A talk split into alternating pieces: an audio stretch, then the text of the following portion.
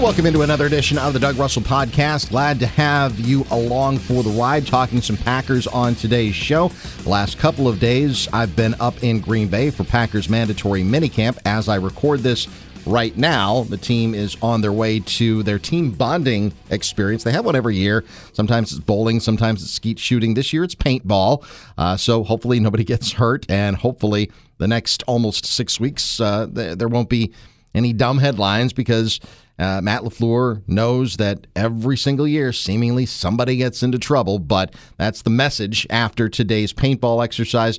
Don't do anything stupid. We'll see you on July 25th for the start of training camp. But did get a chance to talk to some of my colleagues here at 97.3 The Game, as well as the Packers Radio Network. I want to start with my conversation with Bill Schmid. This was on Tuesday, right after practice, so uh, there were some things that were fresh in our minds, but uh, also some bigger macro views of what the Packers in 2023 could look like as well. So here's my conversation with Bill Schmid from the Packers Radio Network. You've seen some of the OTAs. You've uh, you obviously attended practice earlier today. Do you see any difference with Jordan Love in the way that he carries himself? Because we have seen him run the first team before when Aaron decided that OTAs meant not for me and Jordan was running the first team. But Yeah. do you see Jordan carrying himself differently at all? I, I like the way you put that, Doug, because I don't necessarily know that it's a it's a talent difference. Like the ball's not coming out of his hand much differently. It's also difficult to remember nine months ago what it looks like because that's kind of the sections that we get to see him in. You mentioned it last couple of years. He's been running the first team, but there's always like a placeholder feel to it, right? Substitute teacher esque. He's full time. He has the the hotline number to the principal, so he's in that conversation. He's no longer, uh, you know, a, a part time substitute teacher, and, and I think more the way that he kind of carried the offense, like it was clear he was the number one guy.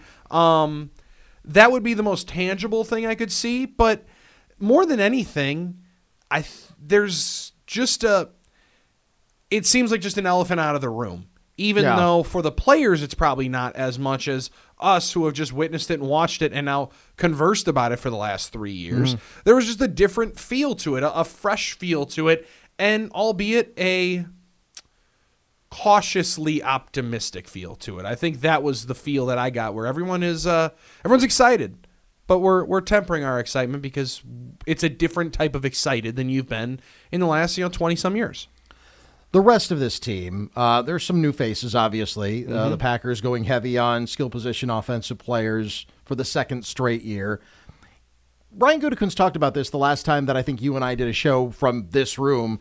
He was talking about how kind of it's the design to get all these guys maybe becoming NFL players and starting NFL players and contributing NFL players at the same time. How important do you think that is? I think it's pretty important for a couple of positions. Um, the tight end spot, I think, more than any, and it's been a conversation more than you could just, uh, to put it lightly. Sure. Tucker Kraft and Luke Musgrave, both of those guys with high expectations, second and third round pick. Josiah DeGuara, underachieving third round pick from a couple of years Yeah, ago, those, those third rounders have been hmm, have been tough. they've been tough. It's been been tough. It's been a struggle. made a couple of jokes of uh, maybe just trade all of your third round picks for the next number of years and just get rid of there. But that spot, and Matt LaFleur talked about it earlier today when he met with the media before practice, that the tight end spot, Doug, is outside of the quarterback on offense. The most comprehensive position in football mm-hmm. because you have to know everything that the offensive line are doing, and you're going to work a bunch of combos with them, and you're going to have to know all their terminology, how they're planning to work the outside blocking assignments while also making sure that every one of your routes are precise and clean and you know every tag in which you're involved in and that side. So you need to know all of it.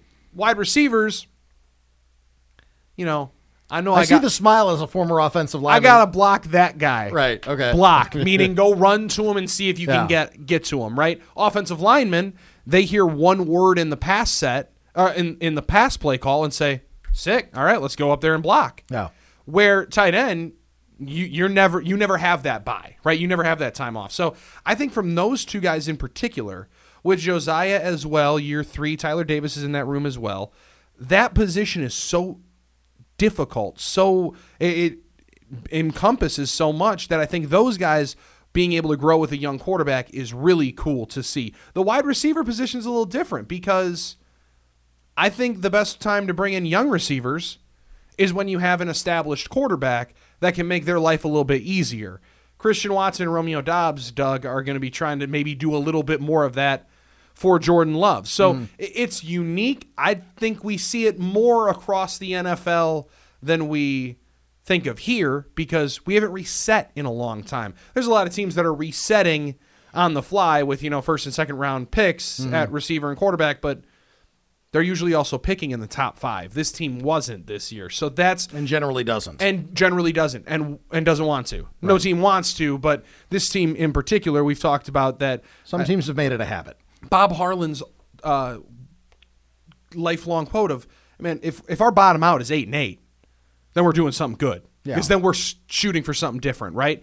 And if that's gonna stay true to form, I think those wide receivers, the second year dudes who got a lot of game experience are going to have to help Jordan and elevate him a little bit more than just usually the quarterback does to the pass catcher. I want to get to the wide receivers in a second, but I want to go back to tight ends for just a moment. Josiah DeGuara, one of those third round draft choices, now entering his fourth season. Mm-hmm. You get Musgrave, you get uh, Tucker Kraft drafted in the second and third round, as you mentioned. How much of a message do you think that was to Josiah DeGuara, and how important is this camp for him, in your opinion? Very important to him. Uh, but just seeing from where he's lining up, how you know how involved he is in different personnel packages, you're going to see 81 on the field, right? Um, but as the season goes on, Tucker Kraft and Luke Musgrave are going to learn a little bit more and become a little bit more comfortable with more, and you're going to find about what you can do with those guys. And uh, it, it's an important year for Josiah DeGuara. Don't get it twisted. It's just like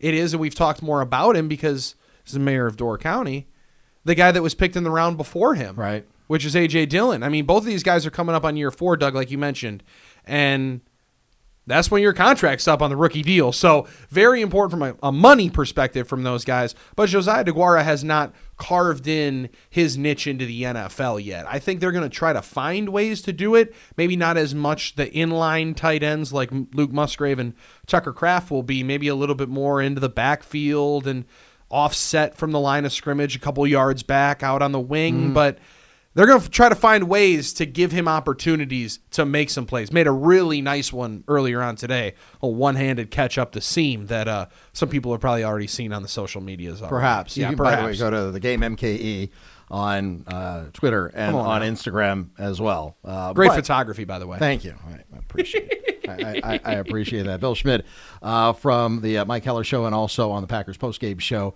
on the Packers Radio Network joining us here for a couple more minutes on Packers All Access.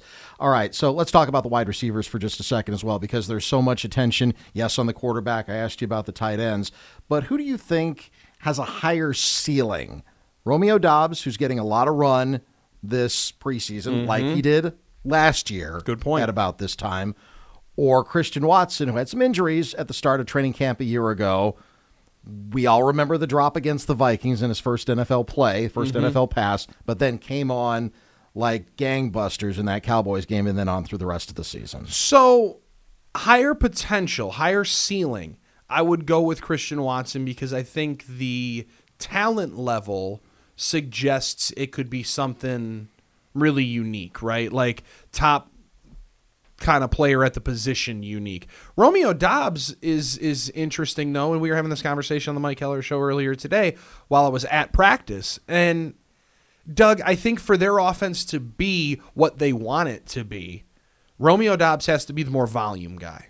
He's going to have he's got in my estimation, the best chance to be a 100 catch receiver for the mm-hmm. Packers. I don't know if they have one this year.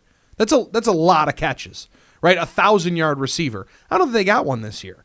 But if one gets there, I think it would be Doubs because he'll have probably more targets, more volume underneath, third down looks, uh, being able to take advantage of that space that Christian Watson's speed is going to bring. He's they're going to take shots over the top and, and, Christian Watson stretches the field. I think mm-hmm. personally as well as just about anybody in the game. Really high points really, really well too. He does, and, and I think what he's also worked on, Doug.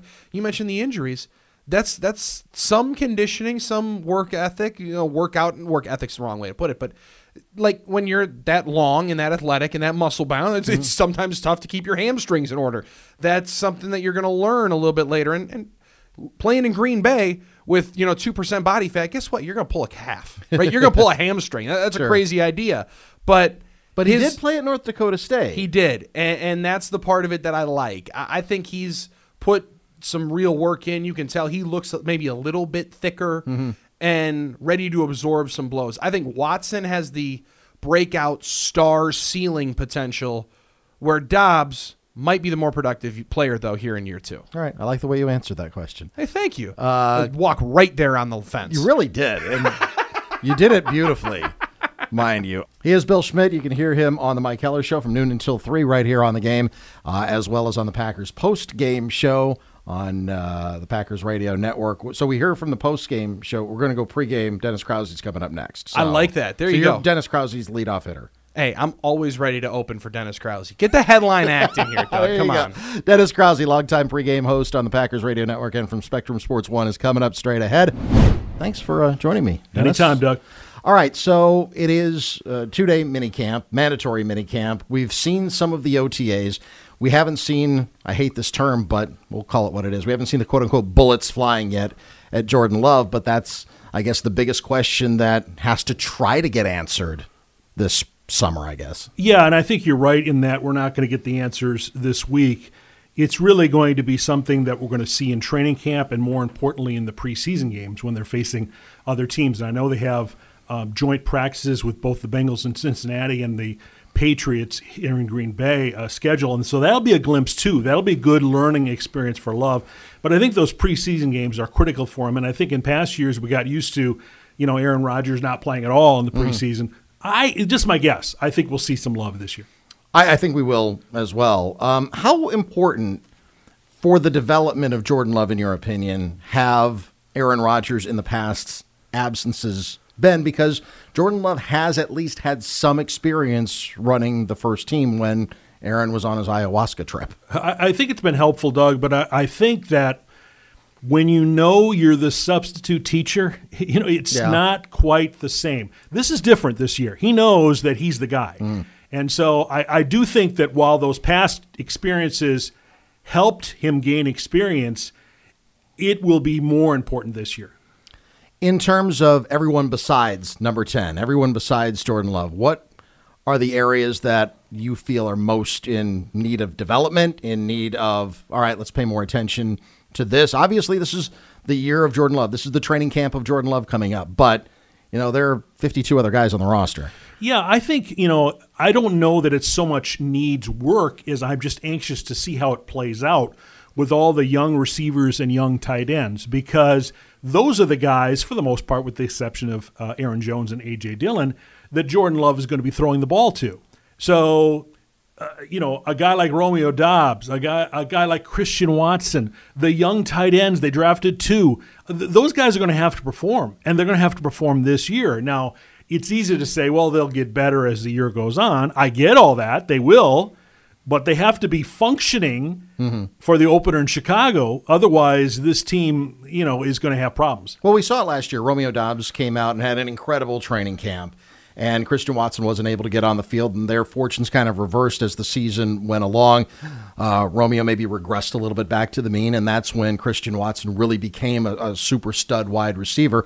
What have you seen, or have you been able to glean anything in the early going in the OTAs of who Jordan Love seems to have a connection with? A couple of guys that I, you know, and again, this is off-season stuff, but I think he and Romeo Doubs have a good connection. They've done some work away from the facility, which I also think is important. Um, and and Luke Musgrave is is a rookie tight end that has caught my eye with his build and with his speed.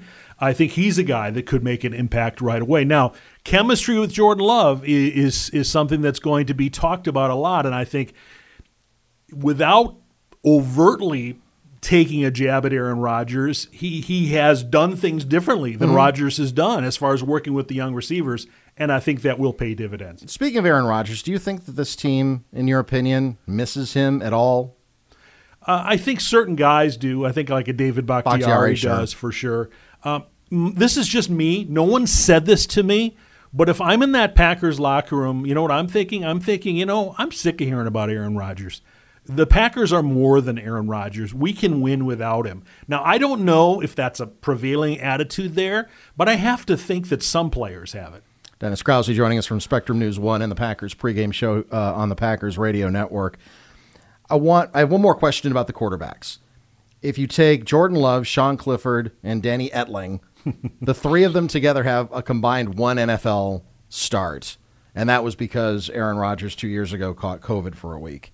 How concerning is that to you? Uh, it is concerning a little bit because if you have to play out the worst, okay, let's say that heaven forbid Love gets hurt and you need somebody to start for two or three games. I don't want that person to be Clifford or Etling, and that's not a knock at them. I, I just for a security blanket. Mm-hmm.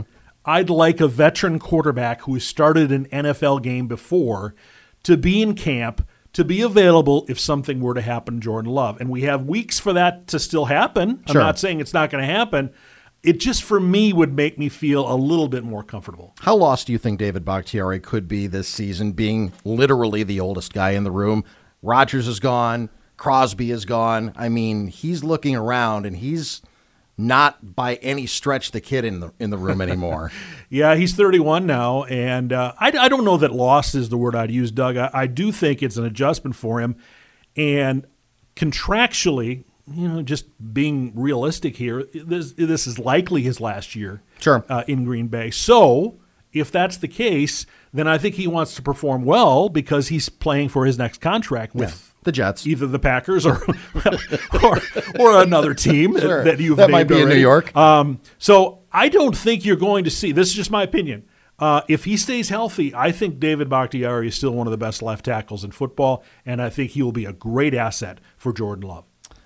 On the flip side, uh, the defensive side of the ball, this was touted as a top five defense, and, and that chuckle kind of says everything because they certainly didn't perform like it, especially in the early part of the season last year.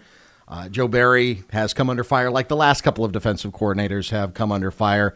But specifically, what does this defense have to do to try to fulfill some of its promise? They ended up being um, about the middle yeah, of middle the rankings of because they rallied late in the season. Sure.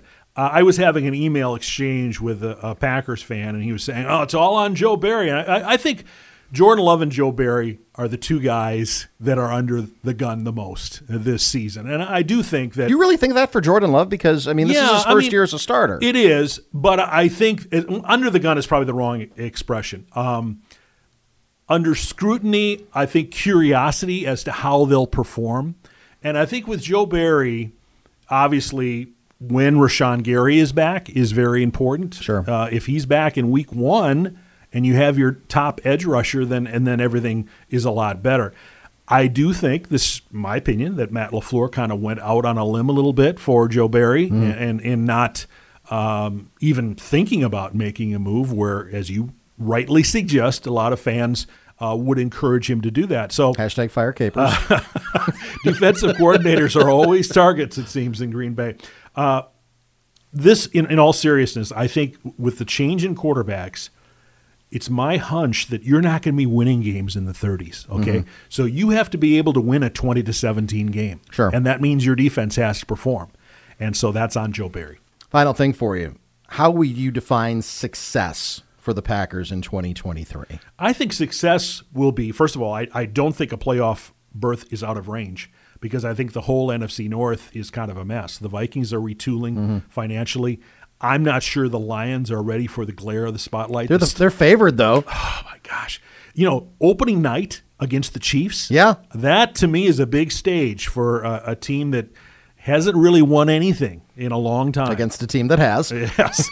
so and and the Bears are better, I think, but Yeah. I don't I don't see them winning the division. So the the word rebuilding has been thrown around. I don't mm-hmm. think this is a rebuild here. If it's a rebuild in Green Bay, you don't have Aaron Jones, you don't have Kenny Clark, you don't have David Bakhtiari. I mean, you have got guys who are good players making decent money. I, that's not a rebuild in my mind. If it's a rebuild, you rip it to the studs and you you wave those guys like the Vikings have done. Yeah. With the exception of their quarterback, with the exception of Kirk Cousins. and they're trying to gather money for Justin Jefferson. I get all that. Yeah. Um, but all I'm saying is winning the division, albeit with maybe a nine and eight record, uh, is not out of the question. But to your original question, what would I consider a success? I think if they're competitive, if they see that Jordan Love is the answer long term, if they see the defense perform closer to the expectations we all have, then I think you walk out of the season and say, okay, the foundation is there. They'll get better. Love will get better with his young receivers, and there's a bright future. If they go 3 and 14 and Love sputters, mm. then you have serious questions you've got to ask, and probably you're still looking for a quarterback. All right, that's it for this edition of the Doug Russell Podcast. Tomorrow, we will hear from Wayne Larrivee, the Hall of Fame voice of the Green Bay Packers. Uh, we'll also check in with TMJ4's Lance Allen. We'll also hear from Jordan Love and A.J. Dillon and Aaron Jones as well as we get you just kind of caught up to date as far as what's going on in Green Bay. I know it's still summertime. I know that Summerfest hasn't even happened yet. I know the Brewers, well, they're struggling right now, but it's still baseball season, and we're not going to get any football news for the next six weeks, or at least any real football news for the next six weeks. So we thought we'd sprinkle some in for you here on the podcast. So hopefully uh, you are enjoying the football content. If not, we'll get back to some regular content coming up in the next uh, week or so as well. All right, that's it for this edition of the Doug Russell Podcast. Hope you enjoyed it. We'll talk to you next time.